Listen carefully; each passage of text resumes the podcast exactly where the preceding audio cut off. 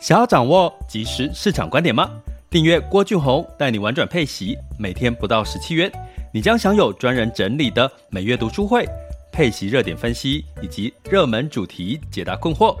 不论你想通过基金、ETF、美股或台股打造你的现金流收入，我们都能为您提供支持。点选资讯栏的订阅连结，了解更多。让我陪你一起投资理财。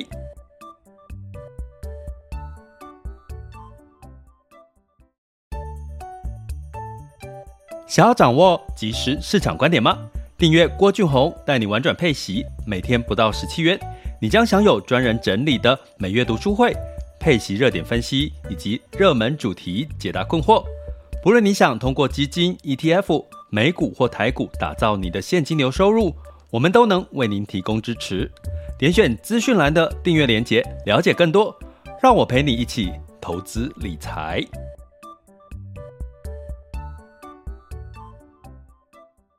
各位亲爱的学员以及听友们，大家中午好、下午好、晚上好吼。尤其是这个，我刚刚抽了一点空吼，稍微瞄了一下我们 MixerBox 直播平台的这个目前在线1000多位的这个朋友吼，我仔细的看了一下，大家就看起来好像各个年龄层都有，而且有些是有家庭的，就我是从头像里面看到了吼，就是。还有这个抱着这个自己刚出生的小 baby 吧，恭喜你齁。那其实我觉得这是一个 MixerBox 其实是一个蛮难得的平台齁，因为它可以让我们透过直播齁及时的分享交流互动，然后也可以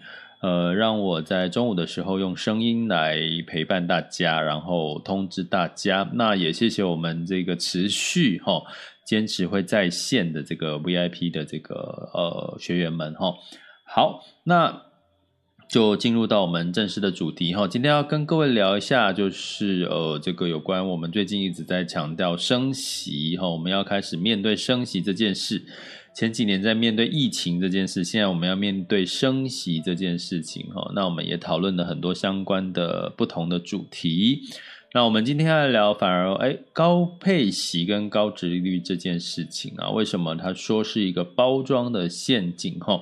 因为我们通常呢我们在讲高配息高殖利率的时候呢，我们通常会被这个高配息高殖利率所吸引齁。可是呢，殊不知关键是在于我们担心的应该是，如果以这个高配发股利之后，我们当然都希望它填息嘛齁。那相对来讲一样齁，如果买配息的基金的话，大部分的人应该也都希望我配息之后我的这个净值呢仍然能够回来齁。那我想这个是在这个配息族群齁相当关心的一件事情。那4月份进入到升息的一个循环，那经济景气也开始做了一些缓，就是景气，我之前如果跟各位讲现在是景气成长复苏，那我接下来应该都会陆续跟各位讲是一个景气趋缓下降的一个时间点齁。那所以这个时候高配息跟高殖利率更吸睛齁，因为相对来讲它也代表了是这些标的呢，它相对的一个稳健齁，相对的是有比较多的现金流的一些公司啦齁。所以我们今天要来聊这个部分，我们要怎么慎选的，就是到底它有什么其实我们常忽略掉的一些事情，挑选的三大重点齁。那在一开始之前呢，其实蛮有感的齁，就是我之前在上高阶课，我都会问学员说你觉得投资是一门科学还是一门艺术？大家也可以来思考一下，甚至你等一下可以举手跟我分享交流，你认为投资是科学还是艺术齁。科学的意思就是它其实是有这个透过实验一连串的验证得到的结果，所以你 A 加 B 加 C 会等于 D 这个是科学的结果那所谓的艺术就是你是这个东西在你心目中的价值比如说你对某个偶像，你愿意花100块去买他的演唱会的票，或者你愿意花10000块去买他演唱会的票，这个价值是每个人心目中认定是不一样所以这个叫做艺术，因为它抽象的所以你觉得投资是科学还是艺术呢？如果以过去这段时间这个俄乌情势造成的恐慌，恐慌是什么？心里面的层面，所以它比较感觉上投资好像是一门艺术，对不对？那如果说如果你把这个我们在讲技术分析，如果很多人说比如说最近 S&P 500或什么反弹，那回到年线收复年线这类的台股收复年线这样子的一个回到18000的机会，那这样子的一个说法是什么？是科学，因为它是用过去历史的经验。如果它收复年线或者是跌破年线，代表是一个是看空，一个是看多嘛。收复年线就是可能要止跌反弹，这个跌破年线可能会继续跌的一个利空，这是一个科学的一个概念。所以在座的各位，你觉得投资是门科学还是艺术？如果投资是一门科学的话，它可以。如果大家都学，那大家都学技术分析就好了，从过去的历史经验就可以验证未来会发生什么事情，那就不用去那么多的恐慌指数干嘛？我们干嘛去看恐慌指数？那为什么赚钱的公司它会超跌，它还是会跌？为什么那些获利很好的他告诉你获利很好我今天要减资，反而它的股价下跌？苹果最近说它的那个要调降这个 iPhone SE 的这个订单。预期它的出货量会减少，为什么苹果股价昨天还是上涨？所以投资到底是一门科学还是一门艺术？所以呢，我觉得这件事情，因为最近好多的学员在问我一些，比如他问说，老师，如果我今天到底这个投资啊是要怎么样？是要分批进场还是一次性进场？我要定期定额呢？我应该是在月初定期定额还是月底定期定额？这个都是在问什么？其实我们发现很多人脑袋的思维都是一种科学的思维，他认为 A 的结果就会得到 B 的结论。那最近我有一个朋友我们有聊到一件事情，他说，他认为这个基金好像长期持有呢就一定可以获利，就是你只要抱着基金一直抱着，不管它中间跌涨涨，那只要总有一天它是会回来的。可是他发现好像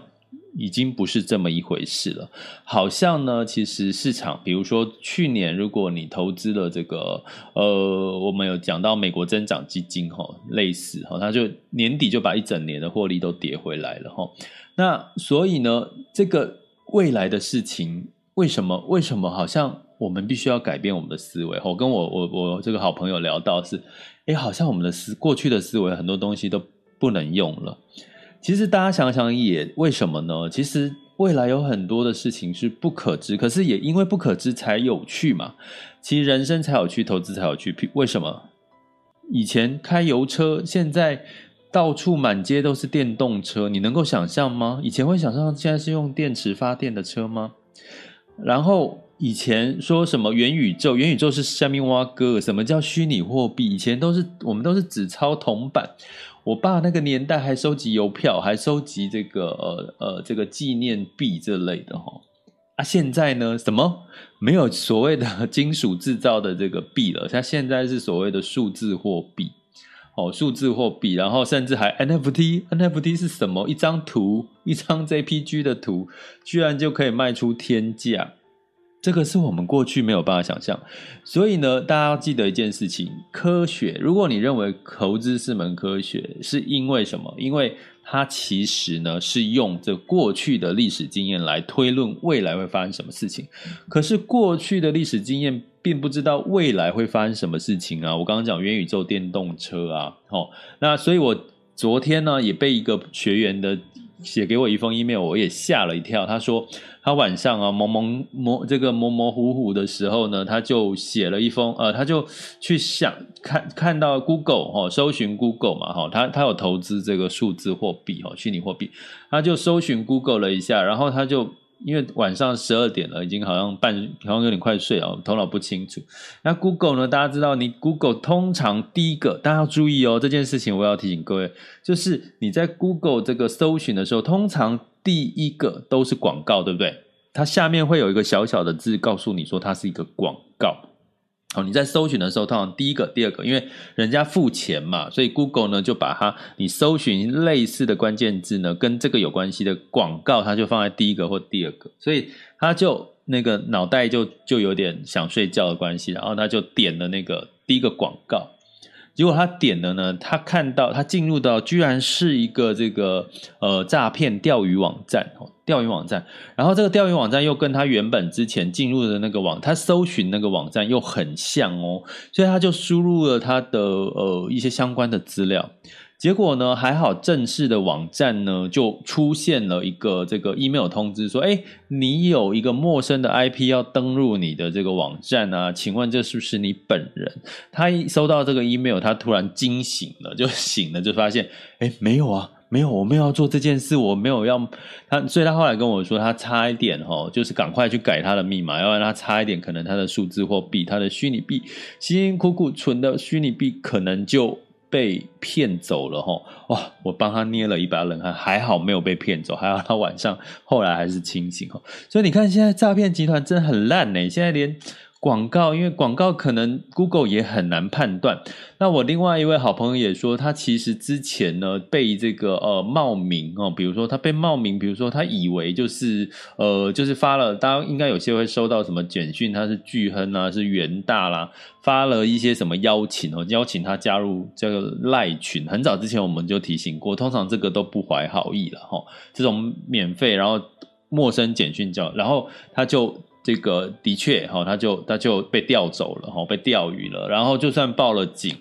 其实也没有得到，警察那边也没有得到他的帮助，法律也保护不了这个受骗的这些受灾户。所以呢，我们能够怎么做？其实就只能保护自己。为什么要保护自己？因为我刚刚讲这些所谓的事情，就是因为它是未知的。我们讲虚拟货币、数字货币、电动车、元宇宙，这些都是很新很新的概念。可是很新很新的概念，所以大家都会觉得，诶，既然是新的东西，可能我们可以尝试一下。可是殊不知呢，很多不法人士或者是有心人士就用这个来做一个诈骗的一个手段。所以呢，其实我就觉得啊，我们其实真的压力很大的原因，对未来压力很大的原因，其实我们是处在一个到处都被包装的一个环境。不管我现在今天要讲，其实高配息也是被包装出来的，也是有一些包装的一些状况。可是如果你不明就里，没有了解更多的这个细节的话，诶，你可能会误以为你就是买了高配息就没事了好，或者是高殖利率所以基本上呢，回到我们刚刚前面讲的，投资到底是一门科学还是艺术？大家真的要好好的思考清楚其实呢，可能它又是一门科学，也是一门艺术啦。我觉得这就是我们为什么要学投资，因为你不只要学投资，你为什么要学技巧？你还要怎么样？自己的心态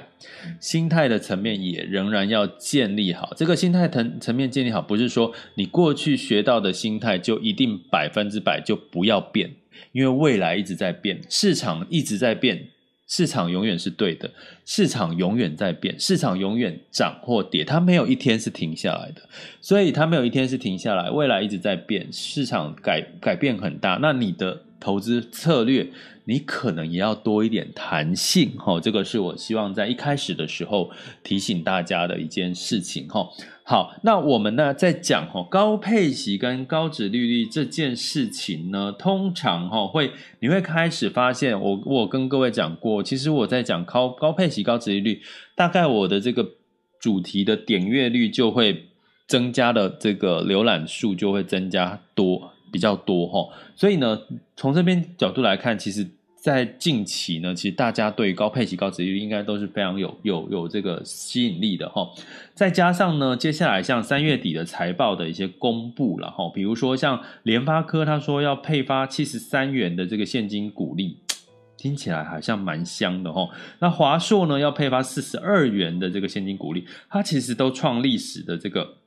股利的这个高点那代表什么？代表2021年他们赚很多很多现金落在口袋，这是台股普遍很多赚钱公司的一个状况。所以我说第一个，你如果台股不赚钱的，在2021年没赚钱，你真的就先把它放一边了，或者去汰弱留强，去换别的有赚钱的，因为有赚钱的公司，去年台湾有赚钱的公司其实是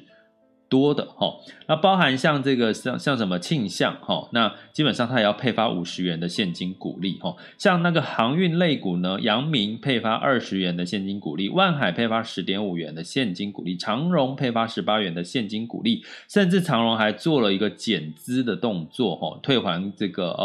股东了每股6块钱的现金。可是呢，长荣配发减资呢，跟友达一样齁，就是大家不爱哦，大家台股的投资人认为减资就是坏事情，其实也不，其实是不是哈？我上一集有特别聊过了哈。那在讲金融类股的，包含像这个玉山金、元大金、国票跟永丰和库，哎，其实他们也都是这个配发一些比较不错的一个股利跟现金的殖利率哈。那所以呢，在这个当下，像这个美联储跟我们都在升息的一个升息循环的阶段呢，哎，在这个时候，上市公司它配发的现金股利换算下来，以台股来讲，大概都有5%到6% 起跳，甚至有一些是超过10%哈。听起来是不是很波棒？听起来是不是觉得哇，配发这个现金股利感觉很爽，对不对？可是我们要讲的一件事情就是说，其实啊，在投资股票，你除息配发股利，关键是什么？你真正的重点是，它能不能填息呀？也就是说，其实你在股票类型呢，你投资的时候，其实你在除权息的前一天，它的股价就会扣除你的除权除息的价格。也就是说，它在除权除息的前一天呢，它的股价就会把你除掉的息跟权就直接把它怎么样拿出来，就是你股价就会下降。可是这个下降不是代表股票下跌，而是它代表的是它把那个一部分的息配给你了，所以这个它的股价就下降。然后呢，隔天如果它又回到了前一天除完息之前的股价，哎，这代表什么？这代表填息齁，这就好，这就很好，代表这个股票是很强势。同样的道理，在配息基金，如果它配息给你的时候，通常配息给你的时候，隔天的净值也会下滑。隔天的净值也会下滑，所以它是正常的。它下滑的原因是它把息配给你的，本来息是含在净值里面。所以呢，这个时候我们通常会提醒这个配息的投资人齁，就是不要在这个配息后就是马上去这个卖掉你的这个标的齁。为什么？因为你卖掉你的标的，你可能齁其实并没有享受到它万一这个填息齁，就是它净值如果慢慢在往上回升，那个填息啊，你才能够真正赚到这些利息。要不然你其实呢，在除息之后的那一天就把它卖掉，其实你只是把一部分的这个净值放到你的口袋，因为你的净值还没有回来齁，所以这个部分也要特别提醒大家的齁。所以在这个除权息，你会发现，应该你最近会看到很多媒体告诉你说，哦，这个除息 5%、6% 齁，殖利率 5%、6% 哦，殖利率 10%。我告诉各位，我们昨天我们这一周上架的3月份 EP012 的课程，我们也看到了有一些台股的这个 ETF 呢，的确它的这个殖利率也来到了 7% 以上齁，而且呢它的这个相对也抗跌齁。但是有些呢殖利率高，可是它其实净值是下滑的。所以我们要跟各位讲，这个包装陷阱的迷思很重要的一个陷阱，就是说，如果你高配息，可是净值却没有帮你除息填息，那代表什么？你可能就要稍微的留意一下。如果有其他的，我们讲举例，以台股的这个 ETF 或台股的个股来看，如果它除息之后大概一天甚至一个礼拜或者1个月、2个月、3个月越晚填息的话，代表什么？越早填息代表它的这支股票相对被看好，甚至是相对强势的这个个股齁。如果它没有填息，除完息之后一路往下走，那这个高配息跟高殖利率就没有太大的意义了齁。所以留意一下高配息高殖利率的包装陷阱，你不要单纯只看这个配息的高，而是你要看它后续有没有这个填息的一个机会齁。所以呢，你要怎么去掌握这个有没有填息的机会齁？我们从股票类型来看的话，我们可以有3个方向重点来看齁。第一个是什么呢？第一个，通常这些所谓的高配配息或者是高殖利率，尤其在最近市场修正呢，其实像如果你是这个大型权值股，或者是它是产业的龙头型的类股，相对来讲呢会是比较容易填息的。比如说在这个半导体，当然我们就想到的是台积电这样的一个举例的角色，比如说通讯业中华电信，就是类似这样子的一个龙头产业呢，它相对来讲会是比较是一个我们可以掌握这个高配息高殖利率，有机会填息比较快的一个特色。那第二个是什么呢？最好是什么？它连续的配息年数长。什么叫连续配息的年数长？也就是说，如果它2021年赚钱，应该大家都觉得合理理所当然吧，对不对？2020年赚钱，好像还不错哦。那如果在2019年，就他如果每一年持续5年、8年甚至15年都赚钱的话，那代表什么？代表呢，这家公司它长期来讲它的现金流稳定之外，它可能年年都是获利的哦。所以配息年限长，基本上呢代表什么？代表它基本上就是一个高几率有机会填息的一个标的齁。那如果呢它是只是因为2021年赚钱，2020年根本不赚钱，甚至没有配息，那你要怎么办？你可能要稍微留意一下，如果有更好的选择，你就去挑更好的选择，要不然你可能还要再观察几年，要不然就要观察几年，要不然可能你的配息结果它不是强势股，它填息的机会又不高啊。再加上2022年呢又是什么？又是升息年，升息原物料人力成本全部都涨了，航运成本也涨了，那结果2022年他没有赚钱，结果呢他就没有填息给你，那基本上你是不是就落入了高配息的一个包装陷阱？他可能这个净值还是没有给你一个很好的一个表现齁。所以第二个我刚刚讲，它的连续配发股利的年数越长那当然就越好，而且如果配息越高，就每一年越来越高齁。所以我讲的是偏股票类啦齁，那债券类就是稳定的配息为主齁。那第三个呢，我们要讲的是说当然是希望在这个当它赚得多的时候我们刚刚讲稳定的配息配息的年限越长越好，年数越长越好。那第三个就是它赚得多就配得多就是说它如果赚多了它反而配给你还是一样，那代表什么？代表它要保留这些现金干嘛？他不配给股东，他保留这些现金干嘛？是不是他后面会预期已经酝酿有发生什么事情了，所以他可能要保留部分的现金来因应一些可能即将发生的亏损是我们不知道的所以他可能就没有配给你。所以呢高配息如果他赚得多也配给你多那可能相对来讲就是一个比较好的一个状况。所以我们刚刚讲三个重点还有几个重点那大家可以订阅学员就是记得回听我们3月28对28号上架的这个 EP02 的课程那当然呢在这个配息的这个挑选之后呢，的确进入到4月份呢你就要掌握这些高配息的标的，除了它的这个配息好之外，它有机会填息。那填息白话来讲就是反弹嘛，它市场有反弹的机会那到底有哪些呢？又有防御的机会，又有反弹的机会，然后我们怎么去挑选，然后怎么去做一个汰弱留强提醒这个我们的订阅学员，我们就是下周会做这个部分的这个演示怎么去做一波第二季的一个汰弱留强，然后主题重点会围绕在高配息高殖利率的这个部分的一个环节去做汰弱留强的这个实操分析的一个学习方式。那也建议呢学员们就是跟着我们同时的把你的手头上的标的做一下汰弱留强的一个动作好吗？这里是郭俊宏，带你玩转配息，给你及时操作观点，关注并订阅我，陪你一起投资理财。好的，那接下来呢就进入到我们第二阶段的这个3月30日周三的全球市场盘势轻松聊。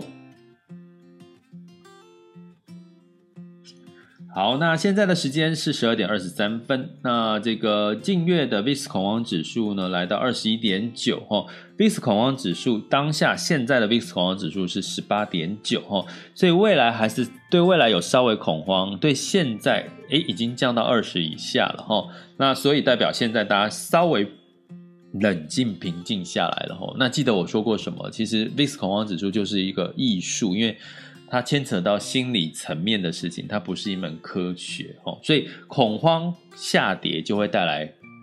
恐慌结束之后的乐观、哦、乐观就会带来反弹，所以今天、哦、因为这个俄乌、哦、看起来有比较明朗的一个停火的乐观情绪，而且是俄国说出来的，诶，听起来就是说有进展了、哦、俄国的谈判之后发表一些公开谈话，就说诶有进展、哦、所以让市场对偏乐观，所以呢造成这个股市美股欧股、哦、甚至亚洲股市呢普遍都在上涨、哦、那这就是一个心理层面的过度恐慌之后带来的反弹哦，所以它不代表说景气就开始变乐观变好了，所以持续收听我们 Podcast 频道跟我们订阅学，一定要把这种逻辑观念一定要弄懂、哦、你不要说哎，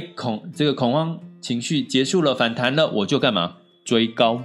有没有人现在要追高的、哦、那建议呢这段时间呢适度的、哦、像我们学员有问到就适度的分批进场、哦、会是比较好，因为这个基本面其实是反而是出现了另外一个警讯，为你持续的订阅跟收听我们 Podcast 应该就会知道我在说什么，然后我们前几集已经讲过了。那在美股的部分呢，这个普遍上涨、哦、道琼上涨 0.97 S&P 500 上涨 1.23， 纳斯达克跟费城半导体分别上涨 1.84 跟 2.21、哦、那基本上呢也是受俄乌情势的一个影响、哦、所以美元下跌了，油价也下跌了，汽车类股上涨，苹果呢连续11个交易日上涨哦，无畏这个什么这个他说要修正这个砍订单的一个利空了、哦、苹果又上涨了、哦、所以呢基本上、哦、这个是一种这个情绪上面的一个俄乌终于出现好消息的一个反弹，所以欧洲其实反弹力度其实更大、哦、那这个反弹的原因当然是因为这个俄乌战争的一个和平的希望、哦、泛欧600上涨 1.74， 德国上涨 2.79，法国上涨 3.08， 英国上涨 0.86。 那至于在亚洲的盘势呢，在昨天普遍呢仍是在一个日经是上涨 1.1， 台湾加权指数上涨 0.16， 仍然因为昨天还是在一个观望的一个情绪嘛，那 A 股呢是下跌了 0.33， 上证指数，不过呢上证指数从昨天是呈现一个小跌价跌量缩，很有趣哦，大家这是一个我们的学员请记得齁、哦、听好，尤其是上过中阶以上的学员齁、哦、在昨天的 A 股沪深两市是8700亿的成交量，不是昨天前天齁、哦、更正，前天是8700亿，昨天是8600亿，所以呢昨天的上证指数是下跌 0.33， 所以是呈现了价跌然后量更缩，所以呢价跌量更缩，这是技术，这是科学哦，这是投资的科学层面哦。从过去的技术就是历史经验嘛，哦，科学经验里面呢，价跌量缩，诶，代表什么？市场上面呢，就算市场跌了，可是投资人不卖，因为他惜售，他觉得呢差不多了。差不多可能呢跌的差不多了、哦、所以呢基本上、哦、它反而出现了一些所谓的落底止跌的一些讯息、哦、反而是因为这两天我刚刚讲说前两天都是从8700亿的成交量从万亿嘛，然后9000多亿，现在8700，然后8600，它出现了一个价跌量缩的一个情况哦，所以大家可以持续观察最近 A 股有没有反弹的可能性。那香港恒生上涨了 1.12、哦、香港科技上涨 2.37， 这是昨天的一个盘势、哦、那我们来看一下12点28分现在的这个亚洲股市的这个即时的盘势状况。好，那基本上呢今天因为半导体的上涨的美国半导体上涨的关系呢，基本上今天台积电也表现的不错、哦、台积电目前上涨的11点来到了回到了600块钱大关、哦、涨幅是 1.87，台湾加权指数呢，因为台积电上涨了哦，来到17756哦，上涨 1.18， 不过还没有站上18000点哦。那柜买指数是上涨 0.76， 所以看到台湾盘是今天最主要是台积电哦，让整个盘势呢涨幅比较大了哦，所以很明显的一个状况。那在这个上证呢，今天上证指数是上涨 1.29 来到 3245， 那深圳指数上涨 2.09， 那香港恒生指数上涨 1.15， 那恒生科技呢上涨 0.27。 那雅股的部分日经呢在前几天都是上涨的，所以今天呢逆势的下跌了 1.46 日经指数，所以代表什么？其实很简单的逻辑就是全球资金已经有限了，所以资金是4只脚它就是哪边好往哪边跑，哪边低往哪边跑，所以呢资金往其他的市场跑，日经指数今天反而是下跌，不过它已经连续涨了好几天了齁。那南韩指数是上涨 0.3， 新加坡上涨了是 0.06， 所以今天的亚洲盘市呢普遍受惠于这个俄乌情势的稍微的乐观齁，所以也是一些上涨的一些格局齁。那接下来我们来看一下这个能源当然就是俄乌，大家知道了嘛，应该这个不用猜也知道，俄乌谈判看起来不错，所以呢布兰特原油下跌了 2% 来到 110.23， 中间一度呢是西德州跌破了100美元的大关，然后不过仍然要留意生产端仍然是在这个生产没有增加生产没有增加，然后供给似乎也需求也还没有真正减少所以油价其实也不太容易跌到很低啦比如说80几块啦，90几块有机会，80几块应该没什么机会，因为现在的生产方还是不愿意增产这是一个目前看到一个消息。那在金价的部分是下跌 1.4% 来到 1912.2 那我们之前有提醒大家金价是避险嘛，所以避险带来的黄金上涨所以现在呢因为没有避险的这个氛围了所以金价跟其他的白银啊、铜啊、白金啊、钯金啊都收黑那汇市的部分一样这个和平谈判之后避险情绪较缓和之后，美元兑换这个美元指数来到了这个 98.4438， 记不记得昨天是 99 就回落了那美元兑换台币是 28.71 那美元兑换这个日币有稍稍的回升122之前有到 123,124 那现在有稍稍的回升所以有没有人最近去强买美元的那这个美元兑换人民币是 6.3632 差不多所以你会看到最近的这个相关的一些主要的事件的变化真的就影响汇市所以其实汇市的判断也很容易理解，可是也不用特别去做操作因为其实一个事情就影响到汇市的变数，然后央行一说一句话可能会汇率又有一些变化，所以我会建议其实不用特别去这个理解